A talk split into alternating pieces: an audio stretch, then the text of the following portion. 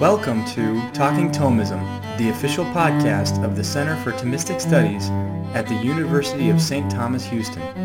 If you enjoy this talk and want to hear other talks like it, don't forget to subscribe.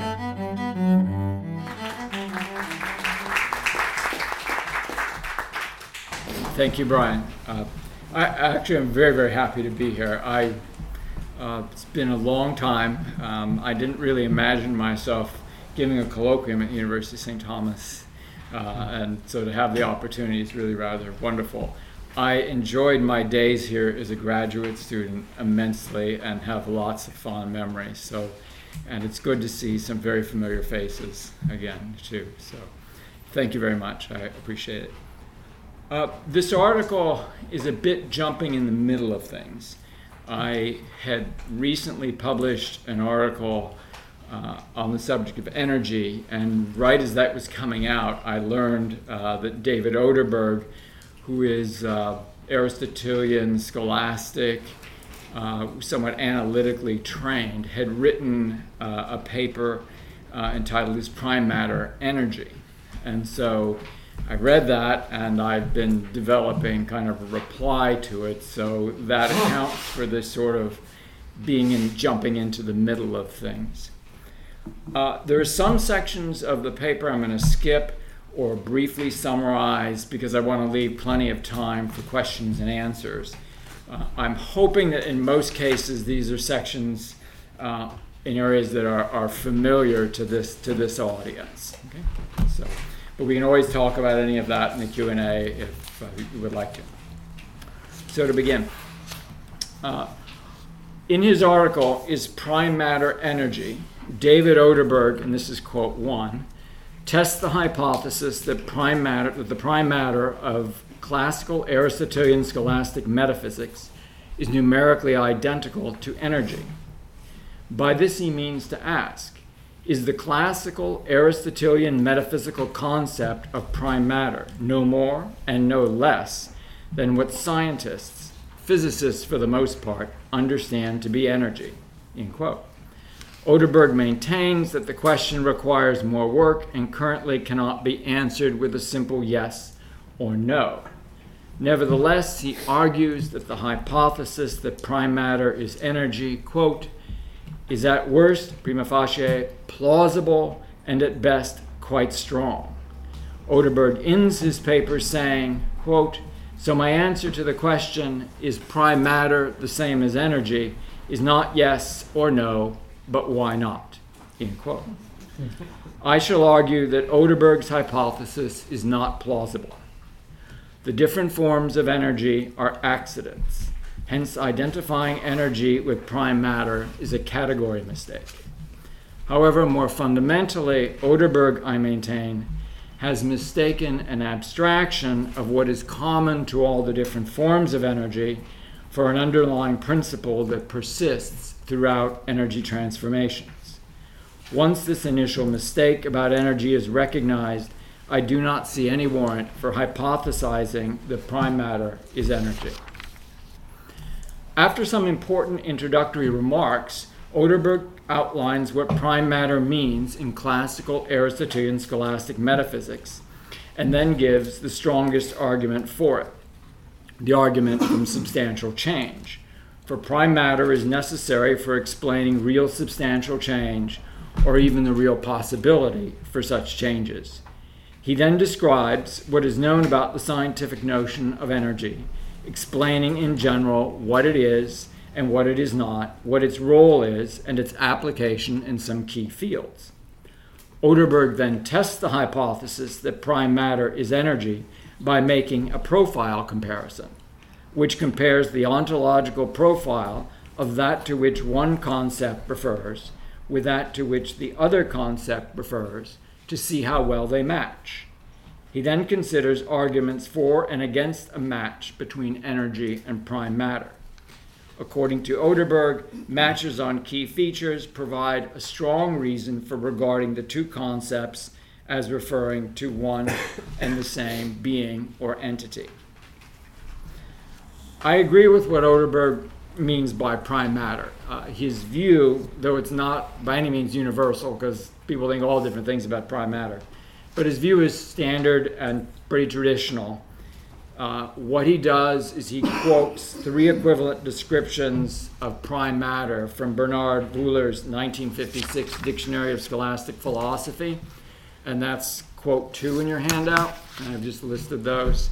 And then he provides his own summary statement of, uh, of them, and that's uh, quote three in your handout.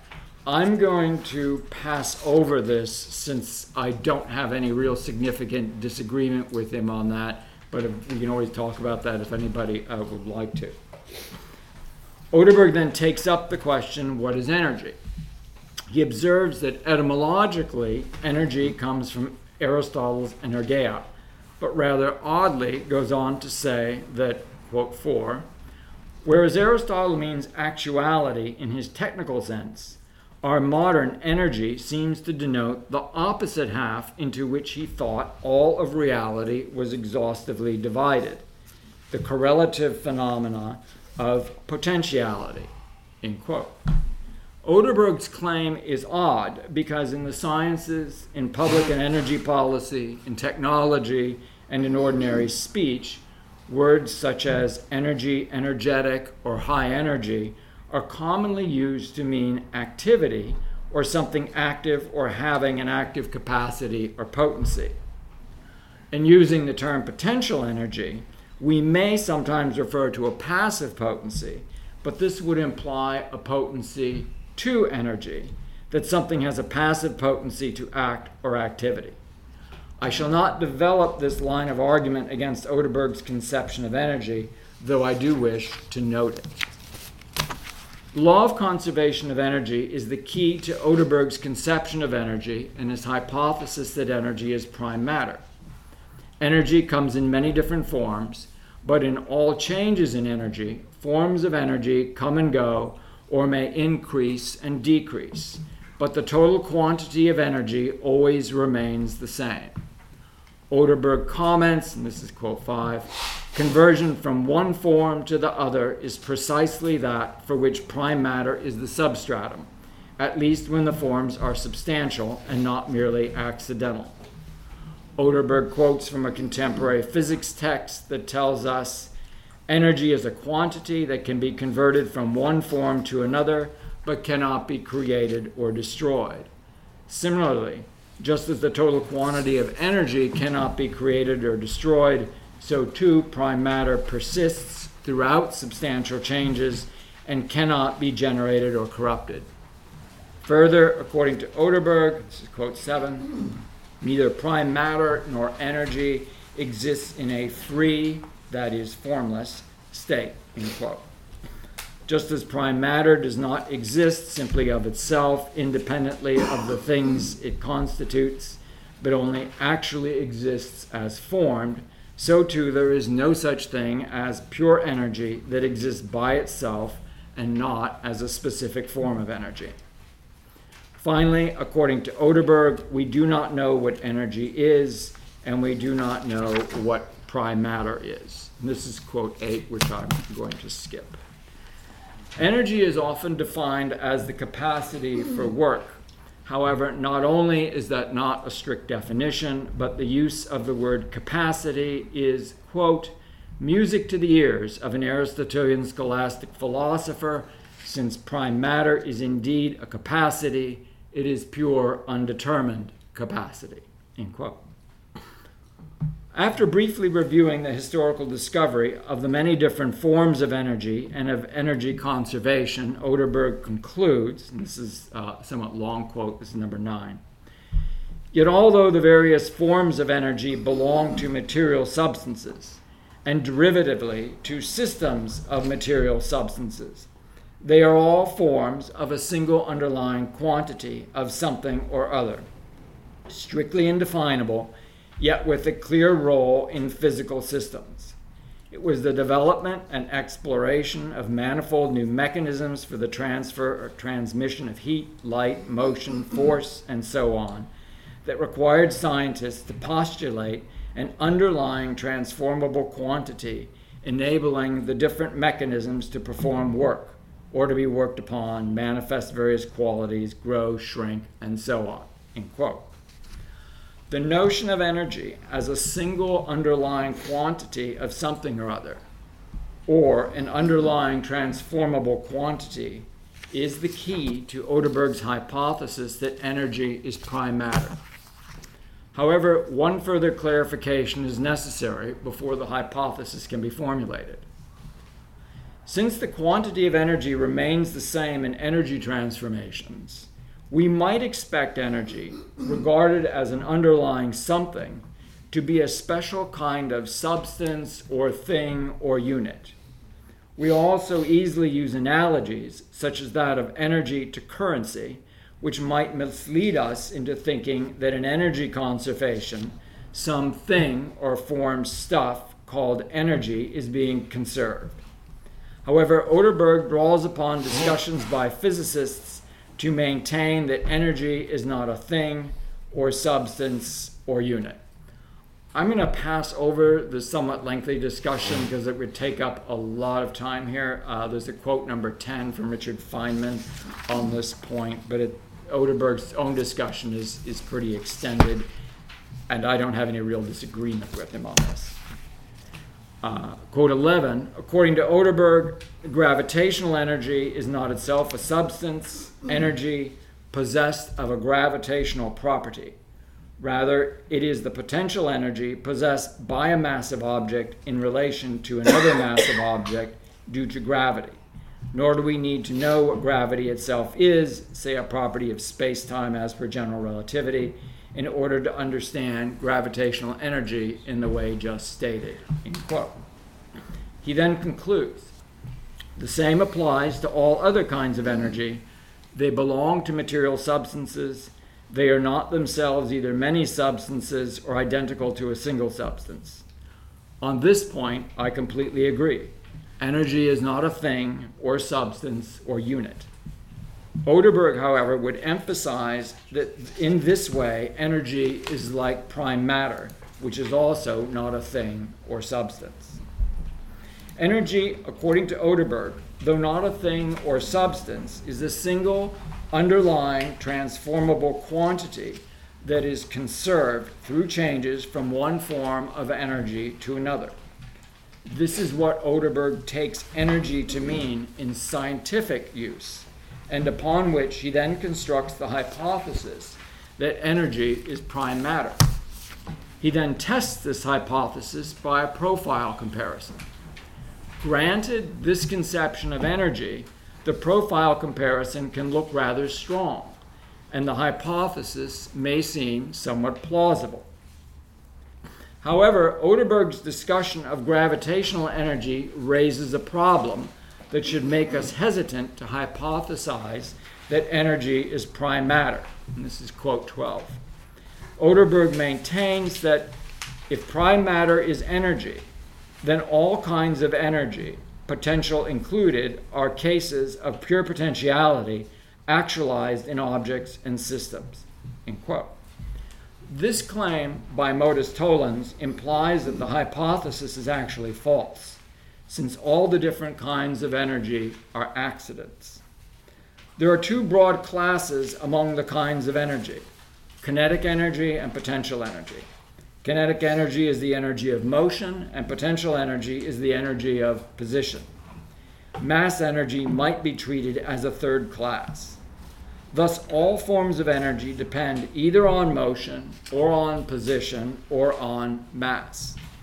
However, motion, position, and mass do not exist on their own, but depend upon a body or a system that is moving, is in a position, or has mass. Therefore, energy is a dependent or secondary reality, and thus it is an accident and not a fundamental principle of a substance, such as prime matter. Identifying energy with prime matter is a category mistake.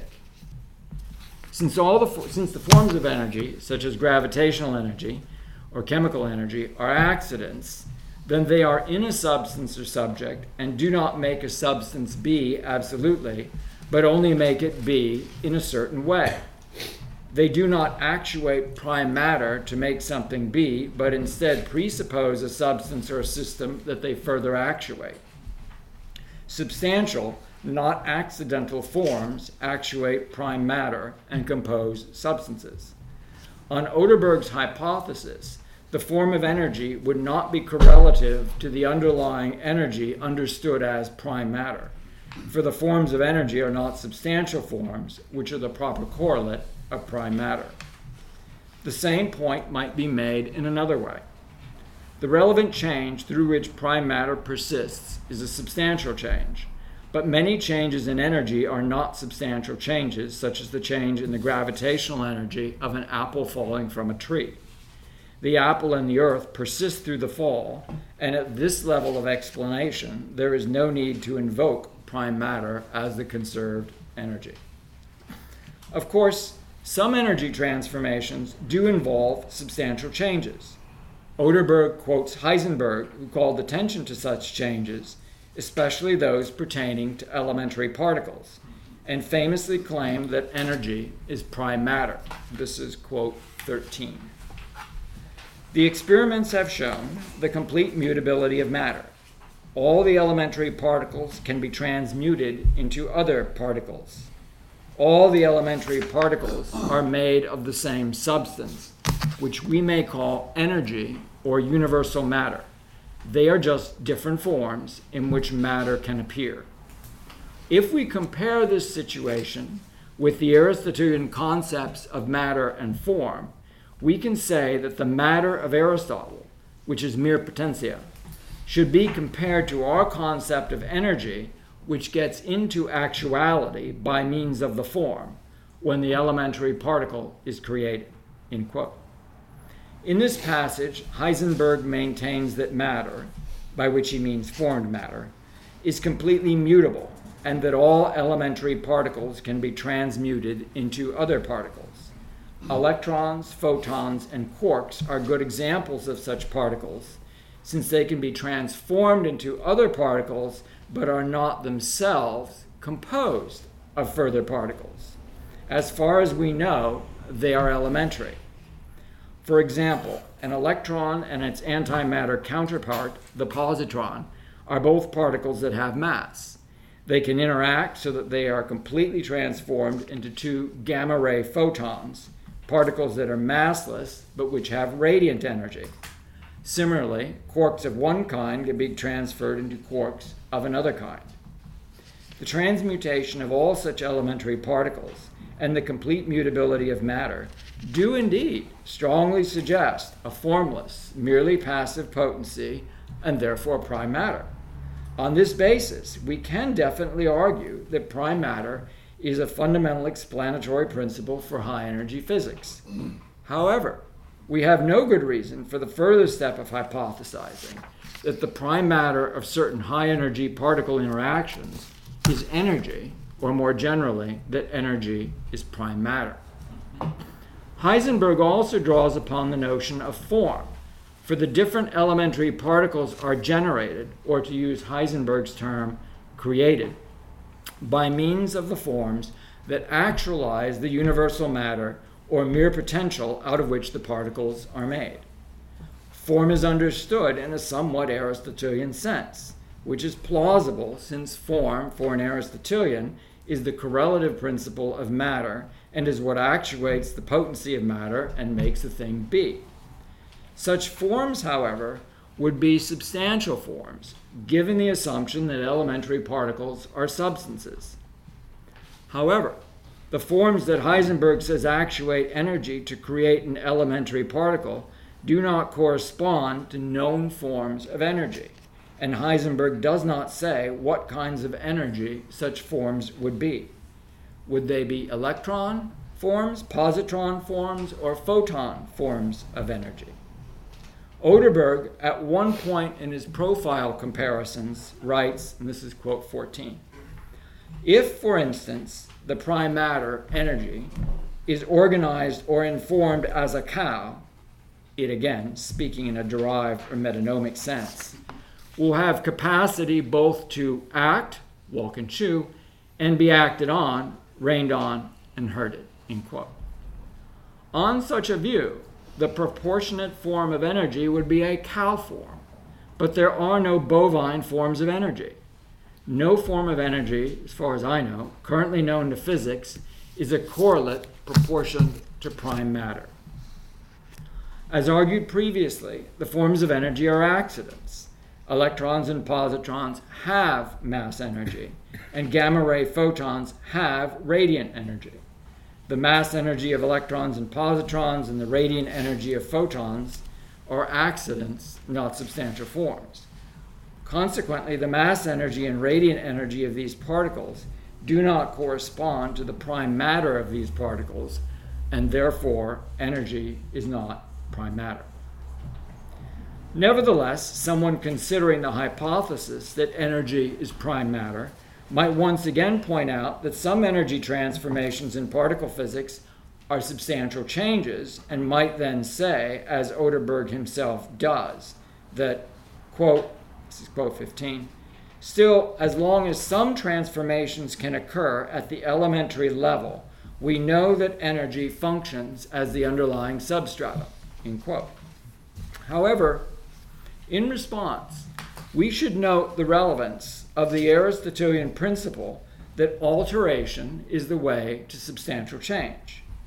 The Aristotelian principle applies to those changes in energy that do arguably involve elementary substantial changes, such as the change of an electron positron pair into gamma ray photons or the generation of new particles in accelerator experiments. Alteration is a kind of change that is distinct from generation and corruption, which are substantial changes. Generation is the coming to be of an individual being that exists in and of itself. Corruption is the passing away of such an individual being. In such changes, the underlying prime matter loses the substantial form that makes the substance be what it is and acquires a new substantial form by which a new substance exists. Alteration is a qualitative change, an accidental change that presupposes an, uh, presupposes an actual substance of which it is the quality. A substantial form requires a proper disposition or range of dispositions in its matter, a disposition without which it cannot exist. Put in another way, a natural thing can only exist if its matter is disposed in a certain way or within a certain range. To use the old Aristotelian four element theory chemistry as an example, the element fire has a certain range of heat and dryness within which it can exist. Outside that range, fire cannot come to be or remain in being. Consequently, alteration is the way to generation corruption, inasmuch as, alter, inasmuch as alteration changes the disposition of a substance's matter.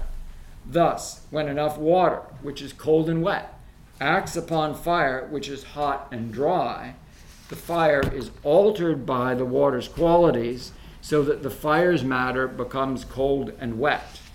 Eventually, the fire is qualitatively altered so that it is too cold and wet to continue existing as fire. Its matter no longer has the proper disposition. The corruption of fire is also the generation of water, or perhaps air, from the potency of matter that now has the qualitative disposition proper to water or air. To avoid the ancient chemistry, we might think of the paper that spontaneously combusts when it gets too hot or of those people who die during heat waves or severe cold spells. Alteration both brings on and takes away the proper dispositions of things. As bringing them on, alteration is the way to generation. As taking them away, it is the way to corruption. A change in the form of energy is an alteration, and though such an alteration can be the way to a substantial change, it is not itself a substantial change but an accidental one. Therefore, it is a mistake to identify the energy transformations in fundamental particle interactions with the prime matter that explains the substantial changes that such particles undergo. Oderberg, thus, has no basis for claiming that as long as some transformations can occur at the elementary level, we know that energy functions as the underlying substratum we know that there is an underlying substratum for elementary particle transformations. but the scientific use of the term energy in accidental contexts implies that we have no good reason for hypothesizing that energy is this underlying substratum. However, the most serious difficulty with Oderberg's hypothesis is not that the forms of energy are accidents and therefore do not imply a proportionate relation to prime matter. The more serious problem is that in regarding energy as an underlying transformable quantity, he has mistaken an abstraction for a real fundamental physical principle. This requires some explanation. We speak of animal forms, mineral forms, geometrical forms, life forms, and forms of matter. By such terminology, we tend to mean the different kinds of animals, minerals, geometrical shapes, living things, and material things. Similarly, the expression forms of energy tends to mean the different kinds of energy, just as the expressions animal, mineral, geometrical, life, and matter in the modern sense do not mean something underlying and transformable that can gain and lose forms, so too, neither does the term energy mean some underlying and transformable quantity that can gain and lose those forms. Although living things of one kind can evolve into living things of another kind, life is not an underlying transformable principle that can gain or lose different forms of life. So, too, the term energy, like the terms animal, mineral, geometrical, life, and matter, is an abstraction based on what is common to all the different forms of energy. We speak of the different forms of energy, such as kinetic energy, gravitational energy, heat energy, elastic energy, electromagnetic energy, chemical energy, radiant energy, nuclear energy, mass energy, and most recently, dark energy. All have something in common by which we can justifiably say that they are energy. And we signify this commonality using the term energy abstractly in a way that is analogous to how we use the abstract term animal to mean what is common to many kinds of animals, or shape to mean what is common to many different kinds of shapes. Energy and the law of the conservation of energy are abstract in the sense that they can signify a commonality that leaves out many specific and individual features without rejecting them energy considered as an abstraction does not exist as an underlying principle of natural things any more than the abstractions animal and shape exist as underlying principles of natural things. The commonality itself does not exist as such except in a mind. Thus, we should no more be surprised that pure energy does not exist in nature all by itself, separately from the forms of energy than we are that pure animal does not exist in nature separately from the different animal forms. Consequently, the law of the conservation of energy does not imply that energy is an underlying potency.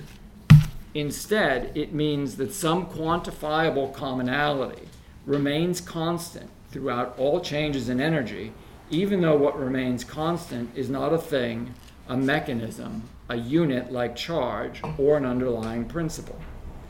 Among physicists, Feynman, perhaps more strongly than most, emphasized the abstract character of energy and the law of conservation of energy. This is quote 16. Of all the conservation laws, that dealing with energy is the most difficult and abstract, and yet the most useful. It is abstract, purely mathematical, that there is a number such that whenever you calculate it, it does not change. I cannot interpret it any better than that. This energy has all kinds of forms. If we were to regard energy as signifying an underlying transformable principle, such as prime matter, then we would leave out much that the different forms of energy have in common, and we would have no name for the commonality which is implausible. Indeed, energy regarded as prime matter would exclude most of what the forms of energy have in common as forms. If we take the case of gravitational energy transformed into electromagnetic energy, then much of what the gravitational form and the electromagnetic form of energy have in common would be excluded from what is conserved. That does not seem to be what we mean by energy and energy conservation. We can treat this commonality mathematically and express it in formulas for each of the different forms of energy, formulas that can be added, subtracted, and set equal to each other. These formulas are treating something common to all the forms of energy as such, and it would be implausible to regard the conserved energy as, the underlying, as an underlying transformable quantity distinct from the forms of energy. Indeed, we can extend the term energy to new phenomena because the new phenomena have a quantity of this basic commonality. We may put this in another way. Heisenberg and Oderberg have perhaps confused the logical distinction between genus, species, and difference with the real distinction between a thing's composite principles, such as matter and form. Man is composed of matter and soul as two constituent principles that make up a third reality. But in man is a rational animal, rational and animal designate the difference in genus and are not constituent parts that make up a third reality. We do, however, say that the genus, in a way, is taken from matter and that the specific difference, in a way, is taken from form. But the genus is not matter and the difference is not form. The genus signifies indeterminately everything in the species and not the matter alone. The difference designates the whole and not the form, the form alone. End quote. Heisenberg and, Oder, Heisenberg and Oderberg may have been misled by this similarity into regarding the relationship of forms of energy to energy as an instance of the relationship of form to matter whereas the relationship of forms of energy to energy is more like the relationship of species to genus.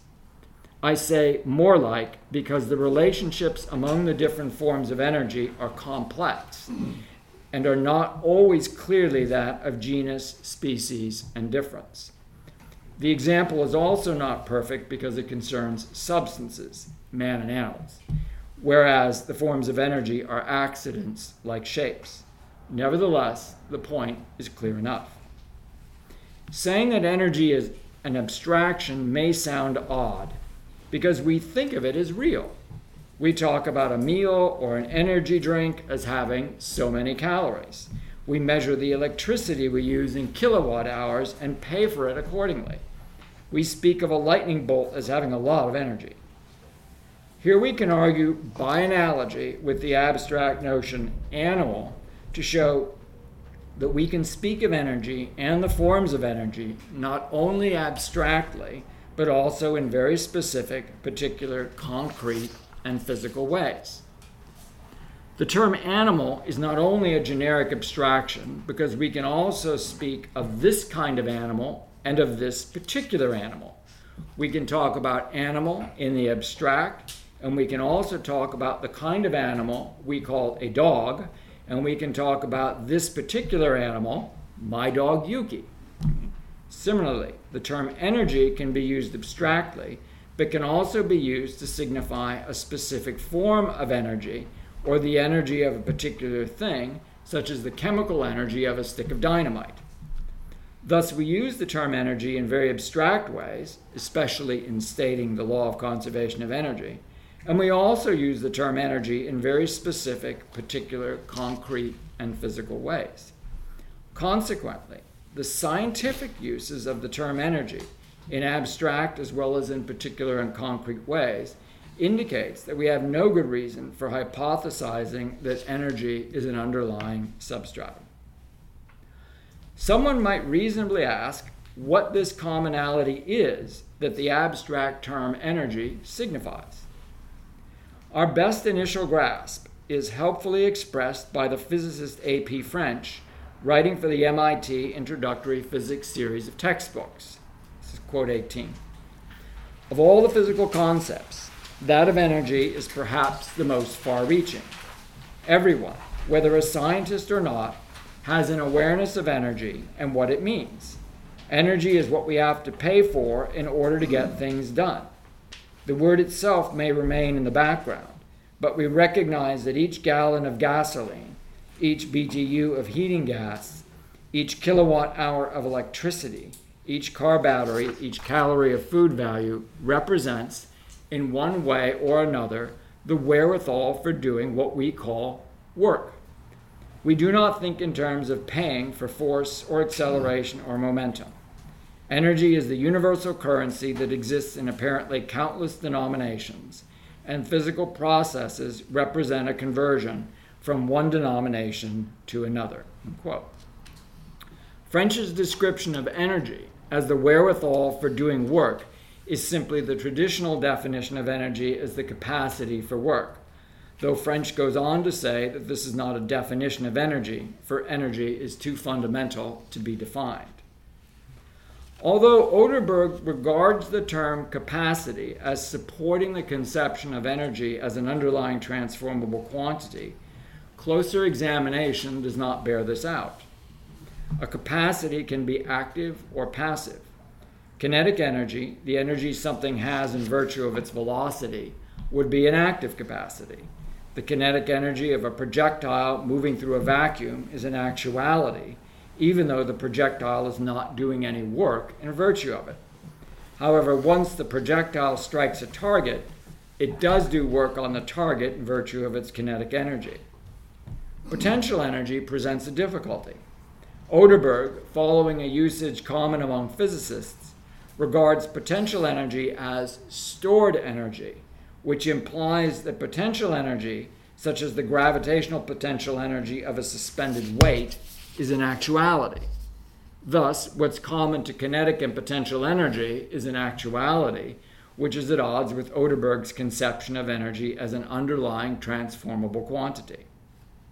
However, potential energy does not do any work does not do any work unless it becomes kinetic energy. The suspended weight must fall to do work, which suggests that potential energy is a passive capacity or a passive potency a capacity open to becoming something else. This might be taken to support Oderberg's view, but what it suggests is that the commonality we call energy is complex and can include both an actuality and a passive potency to that actuality, though the act and potency involved are accidents, and thus the relevant potency would not be that of prime matter. Oderberg views the notion of energy as the capacity for work through the lens of energy conceived as something underlying the forms of energy. This is quote 19. Whether energy is active or passive then depends on its role or function in a given system. Considered in itself, it is the capacity for work.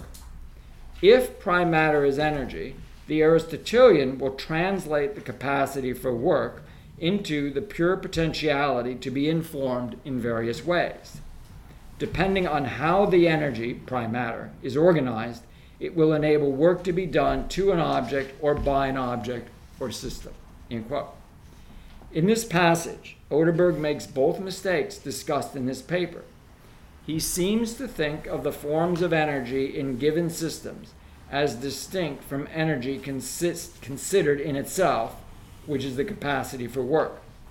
However, the capacity for work as a description of energy is not an underlying principle, but an abstract commonality of the different forms of energy. And an Aristotelian has no reason to adopt a hypothesis that translates an abstract commonality into a fundamental hylomorphic principle. In addition, as argued earlier, the different forms of energy are accidents, and thus they cannot inform the pure potentiality that is prime matter. Consequently, the capacity for work is not the pure potentiality to be informed in various ways, and the hypothesis that energy is prime matter is implausible. Before concluding, I want to address briefly a question my argument raises. If prime matter is not energy, what is it? that is conserved through a change governed by the law of conservation of energy. The law of conservation of energy may be understood as a more specific and determinate application of the general principle that the corruption of this is the generation of something else and vice versa. To this, we might add the explanation offered by Julius Mayer, the co discoverer of the law of conservation of energy. This is quote 20. We complete our thesis, which necessarily follows from the fundamental principle causa aequat effectum, and which stands in complete accord with all natural phenomena. End quote. Combining the proportionality principle of cause and effect and the principle that the corruption of this is the generation of something else, the basic idea is that energy interactions show a distinction between mover and moved, and the mover and moved are so proportioned that the effect in the moved equals the action of the mover.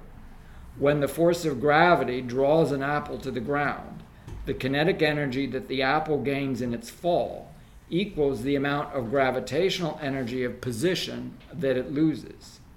Throughout the interaction, there are proportionate causes and quantities of what comes to be and passes away we should distinguish between conserved and persist so that what is conserved in the in energy conservation is not something that persists through a change though the same quantity of energy is present throughout a physical process that quantity is not the quantity of a thing or principle persisting throughout the, the process for example if at the beginning of a process a system has 100 joules of energy, then assuming the system is closed, it must have 100 joules of energy throughout and at the end of the process.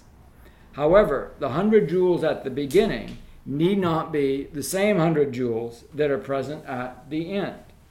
The conservation of energy, as it were, conserves the overall activity of a body or system so that what is conserved is the quantity of act or activity, but the identical act need not persist through the change. The energy of the form and act corrupted equals the energy of the form and act educed, but the energy is not an underlying principle, such as prime matter, that persists throughout the energy transformation. The universe, as it were, has a certain amount of activity and as far as we know, that amount of activity does not, according to nature, increase or decrease, though it is slowly dissipated. In conclusion, Oderberg considers the hypothesis that prime matter is energy, a hypothesis that he tests by profile comparison. But the hypothesis involves a mistaken interpretation of, un- of energy. The profile comparison is based on this mistake and so the approach is problematic from the start. The hypothesis that prime matter is energy seems plausible or strong based on this initial mistake, and so we should not grant the hypothesis, though it may be interesting and fruitful to explore it. Thank you.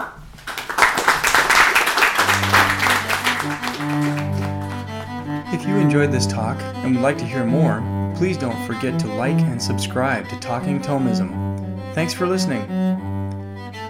Talking Thomism is a production of the Center for Thomistic Studies at the University of St. Thomas, Houston. The Center for Thomistic Studies is the only graduate program in the United States uniquely dedicated to the thought of St. Thomas Aquinas.